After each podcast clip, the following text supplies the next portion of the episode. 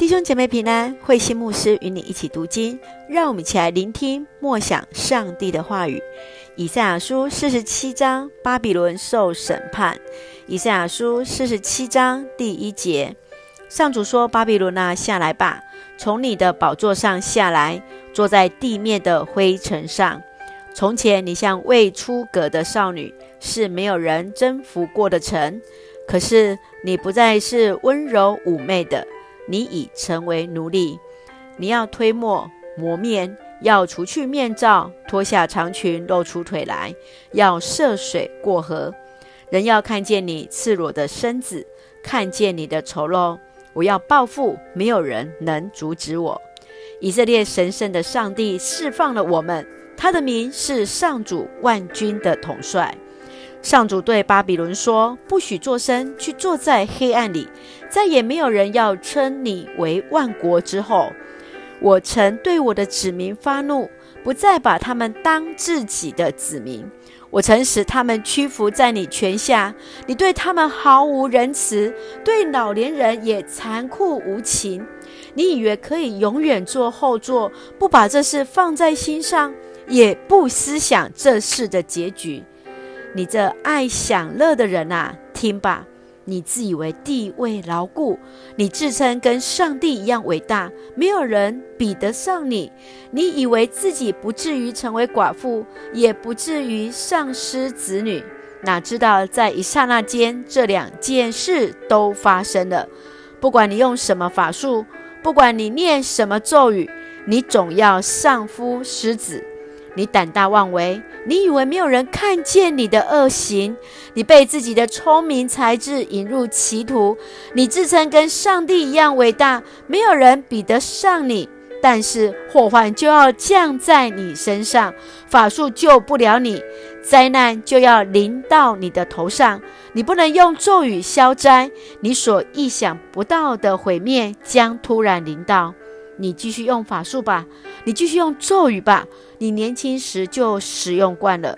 也许这些对你还有用处，还可以吓唬你的仇敌。别人替你出的计谋毫无用处，让你那些星象家来救你吧。他们研究星象，在天空划分区域，按月告诉你将要发生的事。看啊，他们要像麦禾一样，一把火就烧尽了他们，他们连自己都顾不了了，他们受不了火焰的热，这火绝不像取暖的小火。你一生倚靠星象家的谋略，他们使你走上末日，他们各自找路去了，一个也没留下来救你。弟兄姐妹平安，我们一起来看以赛亚书47章。47章是针对巴比伦发出毁灭的信息。巴比伦他们用强力去压迫了以色列，自以为称王称后，所向无敌，却忘了他们不过是上帝向他子民发怒所使用的器皿。当上帝决定向以色列收回他的怒气时，同时也向了那欺压以色列的压迫者来发怒。上帝的审判很快就临到了巴比伦。在巴比伦的毁灭当中，他曾从一个细致优雅的城堕落成饱受折磨羞辱之地，而不再被称为是那万国之后。让我们一起从这段经文一起来思想，请我们一起来看第四节。以色列神圣的上帝释放了我们，他的名是耶和华万军的统帅。当以色列人被掳到巴比伦去，上帝的救赎临在以色列人的当中，他再次来宣告他掌管了一切。从巴比伦的毁灭给予今天的我们有什么样的警惕呢？也许我们也曾经像巴比伦一样的骄傲，我们认为我们的城、我们的国家是不会被毁灭的。然而当神的愤怒临到的时候，我们是否也能够警醒，让我们那些的骄傲来除去？求主来帮助我们，来看见，来帮助我们，与我们的同行的是爱我们的主。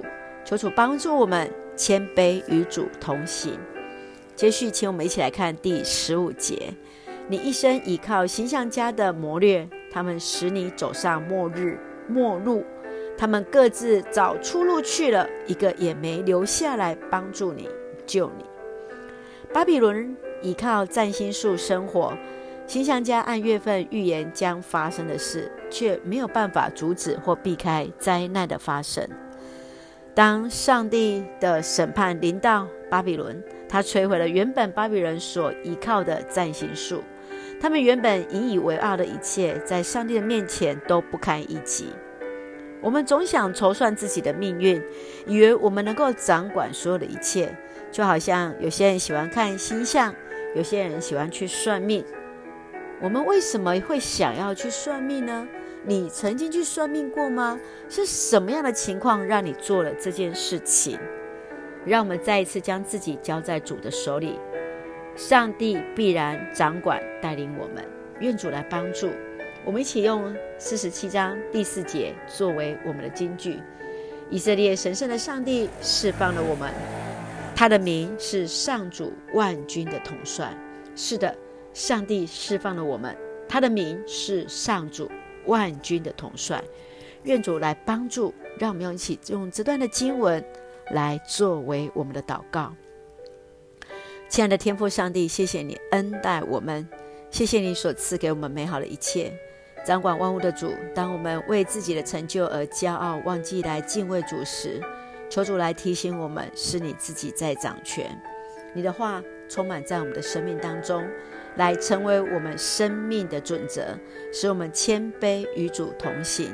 恩待保守我们弟兄姐妹身体健壮，灵魂兴盛，在接受疫苗当中一切平安，赐下平安喜乐在我们所爱的台湾，我们的国家。感谢祷告是奉靠主耶稣圣名求，阿们。弟兄姐妹，愿上帝的平安与你同在，上帝的平安来帮助我们，随时与我们同行。大家平安。